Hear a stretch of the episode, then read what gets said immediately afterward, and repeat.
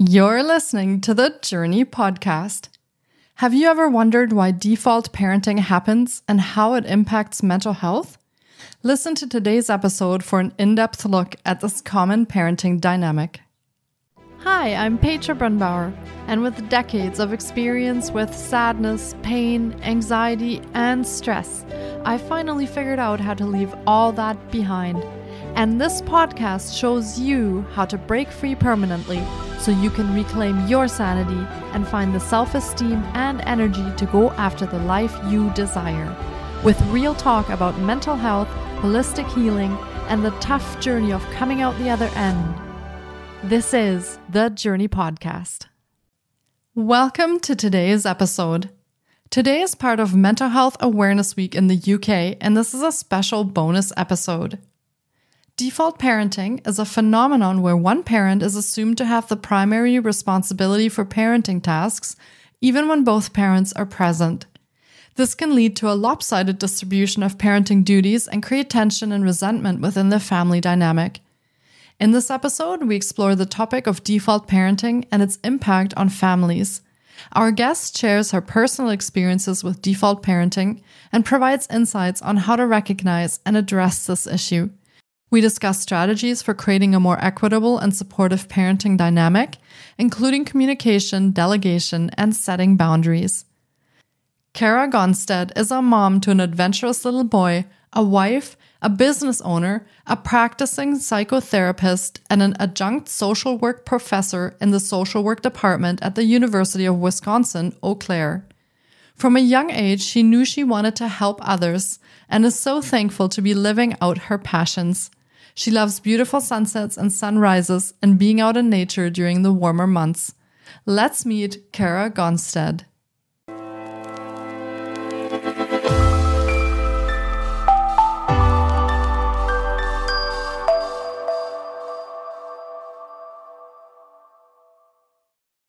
Hi, Karah. It's so great to have you on the podcast. I've been looking forward to getting to chat with you because we will be diving into default parenting today. Welcome to the podcast.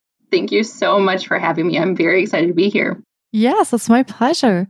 And do you want to share a little bit about yourself and your story? Absolutely. Sometimes I don't know where to begin. I'm going to be honest with you. But yes, I'm happy to share. So, I do, in all honesty, I kind of juggle a lot of roles as a lot of people do.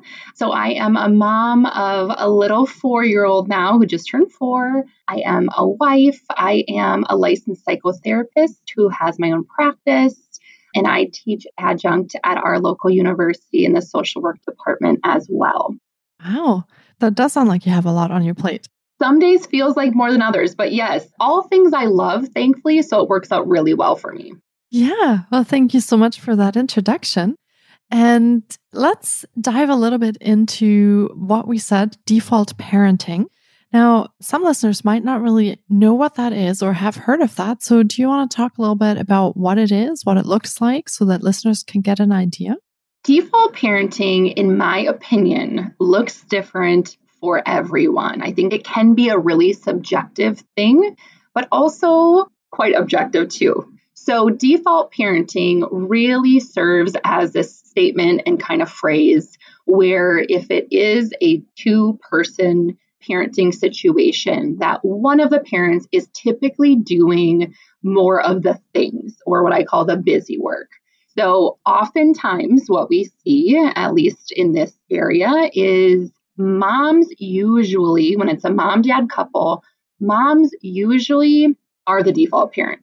I think that comes from a lot of reasons and a lot of places, but this might look like the dad doesn't even think or ask or connect with mom about scheduling doctor's appointments or dental visits.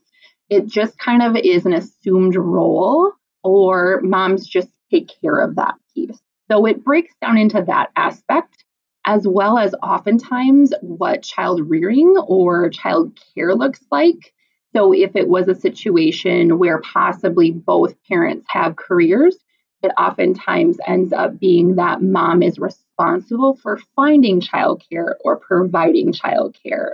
This may look like household tasks too, right? When it comes down to just adult responsibilities. It might be that mom is cooking and cleaning, or mom is doing a lot of the things around the house laundry, dishes, all of those types of things. And again, I'm explaining this in a way that feels very, very, very heavy on one side. And it doesn't always look like everything placed upon one parent, but it usually is the person who assumes the majority of the roles within parenting. They would be the default. Mm-hmm. Yeah, that makes sense. And we do see that constellation quite often, even today, where many women do have their own career or they do work or have a business. We still see that constellation actually quite frequently. And what kind of impact does that have? Let's say, first of all, on the default parent, what kind of impact does that have to sort of be responsible for so many things? I think it's incredibly a heavy load to bear for a vast array of reasons. I think specifically just on the person being the default, the mental health implications of feeling like you have to do everything or that your partner won't pick up whatever slack is left over of things you're not doing is a lot to bear. It's a lot of responsibility that comes in the day to day unfortunately monotonous tasks that we all have to assume sometimes. Again, cooking, cleaning, getting kids dressed, whatever that might be, taking them to daycare. It just becomes overwhelming sometimes. That's the best way I can put it. It's overwhelming. I think the other piece of how that looks within a household or a relationship is it naturally oftentimes creates resentment towards your partner because you feel like, why aren't you helping me? Or we're both adults here, and why can't you assume this chunk of responsibility? Why does it feel like it's always back on me? I think it certainly creates many dynamics for many reasons within the adult relationship and within the person who is the default parent, as well as just collectively, what does home time look like? And how much are you actually getting along and enjoying your time when you're the one assuming the majority or all of the responsibilities? Mm-hmm. Yeah, that's a good point. So, do you find that many people who are in the default parenting role don't or can't talk about that with their partner? I think that comes up more frequently than not. We either seem to have kind of two sides to this if I'm categorizing, really truly kind of two sides.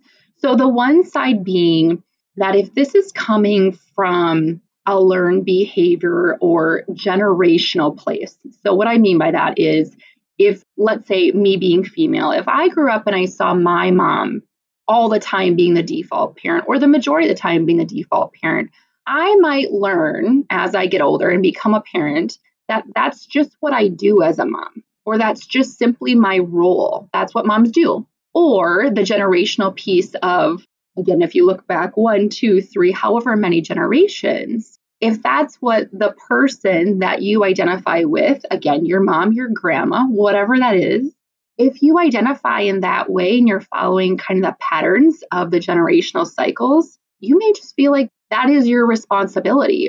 So I think the one side is people just think it's what they should do women just think it's what they should do or what they're born to do, quote unquote. I hate that one, but I use it for the sake of a reference. So they are quiet about it because they just think that's what happens. And then I think there's the other side of it, which are the people who get very resentful or are much more outspoken and who want to speak their mind upon this and bring it to their partner's attention that can be a great, great, great starting point for conversation within the household and your relationship. What I often see, especially within my clinical work, is that if I had two parents in here and there was very much a default parent in front of me and they were explaining to their partner what they're doing and how they feel they don't get quote unquote help within the household and what they would maybe like their partner to do, it's pretty often that the other partner thinks they do a whole lot more than honestly what they might be doing. And that I think just creates even more resentment sometimes. But I would say if there is no communication about what is going on and what the default parent is feeling and thinking and how they're internalizing things, then it certainly is a bumpy road ahead. I think communication is a huge and significant place to start with this. Yeah, I'm just thinking that maybe sometimes the partner isn't really even aware of what their partner is feeling or thinking because they can't express it. And they might think, like you said, that they're actually taking on a large chunk of what needs to be done when in the end the other partner feels neglected or even abandoned in some of those tasks and all that's missing is the communication. So, what can people do if they are feeling some resentment or maybe even anger towards their partner, but they're just not really able to express it or they don't know where to start? What would you recommend? One of the things that I love to do with anything related to this is what I always call facts versus feelings, right? Because when we get really resentful of things, we usually get very emotional. And that's supernatural. We might get angry, we might start crying. It's completely natural. But unfortunately, if we're stuck in this place of feeling, it's really difficult to communicate truly what we need and what the facts are. I always encourage people to what I call brain dump. So, what I mean by that is take out a piece of paper and truly write down everything you can think of within the course of day to day parenting and home tasks that you're doing or that need to be done. Just the things that feel like more facts, right? Not how you feel about those things, but just what those things are. Again, examples getting your child up or putting them to bed, helping them with their daily tasks if they're too young, brushing teeth, getting dressed, all that kind of stuff, appointments, making meals, all of that kind of stuff. What does that look like and then who is actually doing those things. I think with the non default parent, again, when they think they're assuming more responsibility than they potentially are, to actually see a list of tasks that need to be done and then attempting to divvy them up in a way that just makes sense with scheduling, makes sense within your strength of you and within your relationship. I think when you can delegate a little bit more it just makes more sense, at least short term, to really see what's happening and whose time and attention is going where. Mm-hmm. Yeah. And how does this apply? So, we're talking about a couple constellation right now, but how does this apply? For example, if we have someone who is single parenting, I mean, they would be maybe the only parent there, but how can they deal with a situation like that if they feel overwhelmed is it okay to ask for help from friends and family, or how can they best approach this? This is such a great question. I was truly having this conversation just yesterday. So, this is great timing.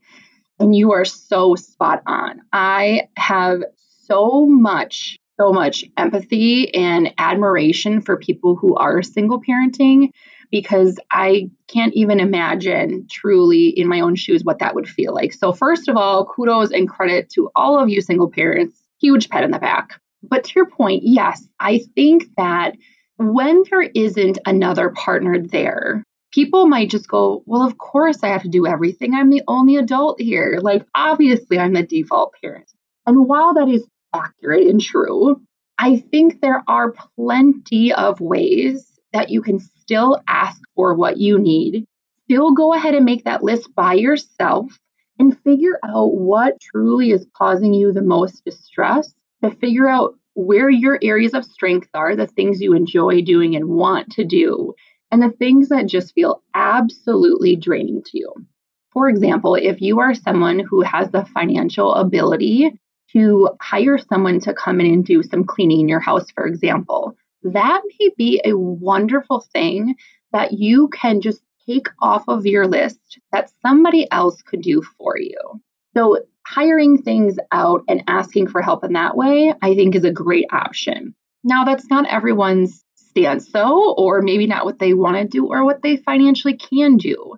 So, in those other situations, this again is where communication comes right back into play. So, this may mean friends, family, asking them, hey, like, can you help me every Tuesday from 5 to 7 p.m.? Whatever it is that you need, people are not going to know you need help with that if you're not communicating the need and asking for the help. So, really figuring out how can I actually speak up and truly ask for what I need. If you are somebody who is a stay at home parent and maybe you really love your career, but you are a single parent, maybe this means actually getting back into what you love to do and want to do and trying to piece together a daycare option or an in home provider option. I think oftentimes single parents feel incredibly stuck, and that makes sense. But I think there certainly are ways that we can still pivot within that role and get our bucket filled in terms of self care and truly what we need and want and what will make us feel better with our mental health and just day to day tasks. Mm-hmm. Yeah. Yeah, I can only imagine how difficult that would be to single parent and the challenges that you would face by yourself. Very, very difficult.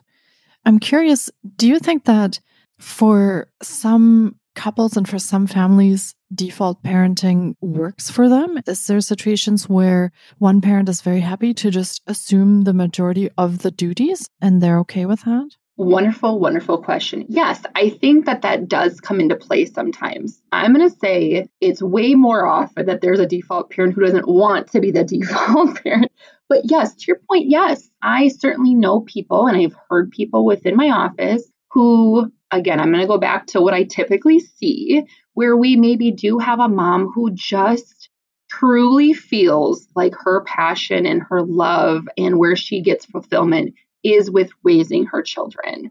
And so, absolutely, if that's her strength and she loves to do that, and the couple, if that makes sense within their relationship, absolutely, I say let somebody have their strength. Let them do what they enjoy if that's working out. But I certainly still do think that within that, there probably are specific areas where somebody still needs more needs met, whether that is simply having a night out with friends whether that is, hey, I really love reading on top of all this stuff I love doing with parenting and running the household. And maybe on a Saturday, like give me four hours just to dive into my book and enjoy my time by myself. Even though people might love doing one thing, as with any other aspect in their life, I think there certainly needs to be some harmony within just caring for you while also caring for other people in this external manner. Mm-hmm. Yeah, that is certainly true because we can't really give from an empty cup. So there's always a good time to start recharging yourself so that you can give back to your family and care for them. And I'm curious about one thing. So when you and I talked before, I know that you just experienced a very scary medical situation mm-hmm. yourself, and feel free to talk about that a little bit as mm-hmm. well. But I'm wondering when something like that happens, and for example, the default parent becomes unavailable, let's say to illness or a medical situation or something happens, what happens to that dynamic in the family then when the default parent suddenly cannot be the default parent anymore? The first thing that comes to my mind when you're asking me this is I'm going to go completely left field for a second, but I'll wrap it back around. Is when I think about just from this general notion of when one partner does anything that is very much only known to them. And the first thing that comes to my mind is like if we have two people and just one of those adults takes care of all the bills, all the money that's coming in, they know where everything's going, and the other partner whether it's by their choice or not, just doesn't know what's happening with anything or where that money's going. I think you can kind of almost use that correlation here. So, with that example being said, what might happen in this situation, right? Again, if that partner with the money example isn't there for whatever reason, things are left in this space where now it's just kind of chaos.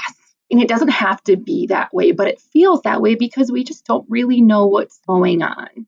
And when I think about that in terms of parenting, that truly may mean sometimes that one parent just does it different than the other. And maybe one parent really likes things done a specific way. And the other parent can still do those tasks just fine. It just may look differently. So I think that is a place within your relationship, even if you love and enjoy being more of the caregiver and provider and quote unquote default parent. I still think having conversations about what the expectations are or just what works within the household and for your children is always a good idea just to have some knowledge and awareness of schedules of what happens of things like common things, right? That are important, like allergies or food allergies, things like mm-hmm. that. I think it kind of can go both ways. I think it's sometimes a place of sometimes one parent just enjoys and functions really well with having a little bit more control over what's going on.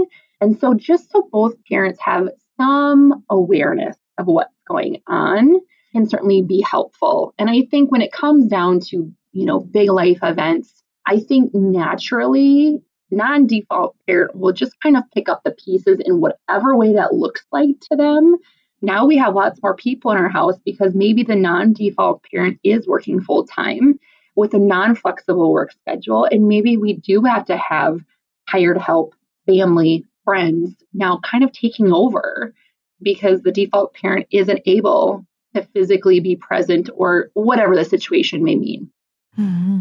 Yeah, I would imagine that that happens sometimes. You know, there's accidents that happen or illness that happens. So certainly that can change the dynamic within the family when that happens. Now, do you have any advice or tips? For example, say that you are the non default parent, and maybe you have kind of realized that because you're the one who's working or you're the one who's mostly out of the house and do you have any tips for them on how they could check in with their partner to kind of see what's going on and to make sure that they're not becoming overwhelmed or that they can get help if they need the help or support if they need support? Any tips how they could start that conversation?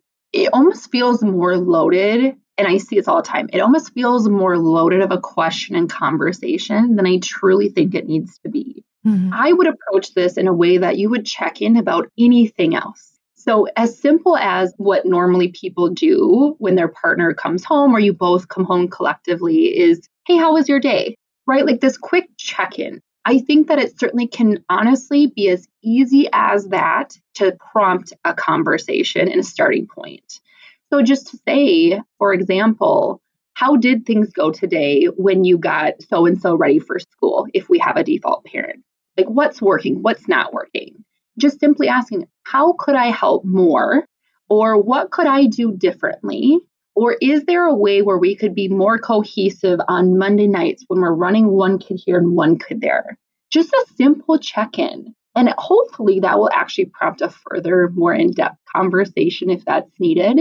But I think just showing the care the compassion and the connection within what's going on in the household, as well as this relationship point, I think does wonders for people who need that check in and just for basic communication. I think it's a pivotal, wonderful thing to do. It doesn't have to be this loaded conversation off the bat, just a mm-hmm. check in that hopefully leads to more. yeah. And I'm hearing a lot from you that communication is very, very important. So, I would definitely, definitely drive that home and keep that in the back of your minds that if you don't communicate, your partner might not know what's going on. So, very, very important to talk together and actually find out what's happening. Great advice. And do you want to go over some of your own programs and services so that listeners can get a feel of how they could connect with you in their journey of parenting or even healing? Absolutely. So, within my few roles that I have here, one of those, of course, is me practicing and being a psychotherapist within my practice. So, within that, within licensure limitations, I actually can only serve people who live anywhere within the state of Wisconsin. So, I am limited in that clinical capacity. The other piece that I think can be super helpful is I have a different platform called Intentional Growth. And within that, that is really just my hub of all things and people who I can't reach in my clinical practice. So within that, I do have my own podcast. I do have currently one logbook slash workbook that can be really helpful for people who are experiencing any type of ongoing care or preventative care. So, if you want to check that out, that's certainly something that can be very, very helpful. The other thing that I do is I do retreats. And so I focus those truly on mental health and well being within specific areas. So I have this huge love of working with moms in lots of different aspects and ways, but really just more of the empowerment. We've been talking about more of the communication pieces of things and just taking back you after becoming a mom. I think many of us, and myself included sometimes, lose our identity in a way, or at least a piece of what we really still want present after becoming a mom, because we have such shifting roles and responsibilities. And so I love to connect with people on things like that and offer offerings within that space. So that would be the best place to reach me at if you are outside of Wisconsin and you're not looking for any clinical services. Mm, that sounds amazing. Thank you so much for sharing that. And as Karah mentioned, she also has her own podcast called Intentional Growth and you can listen in from your favorite podcast provider. And we will be linking to all of Karah's offerings in the show notes as well. So be sure to check there for all the ways that you can get in touch with her and you can work with her if this episode aligned with what you're looking for. Well, this has been another incredible episode, and I really hope our listeners have enjoyed our journey into default parenting as much as I have. I have learned so much during the last half hour with you, Karah, and it has been fantastic chatting with you today. Thank you so much for your time. Thank you. I so appreciate being able to talk about this and just shedding light on things that are so common for so many people, but unfortunately aren't always talked about. So thank you for that. Yeah, absolutely. And take care. Thank you so much. You as well. Thank you so much for taking time out of your day to listen in. If you enjoy the Jōrni podcast, please subscribe, share on social media, and leave us a five star review. You can find more of the Jōrni on Facebook, Instagram, TikTok, and the Jōrni blog. Sending you love and courage, and see you next week.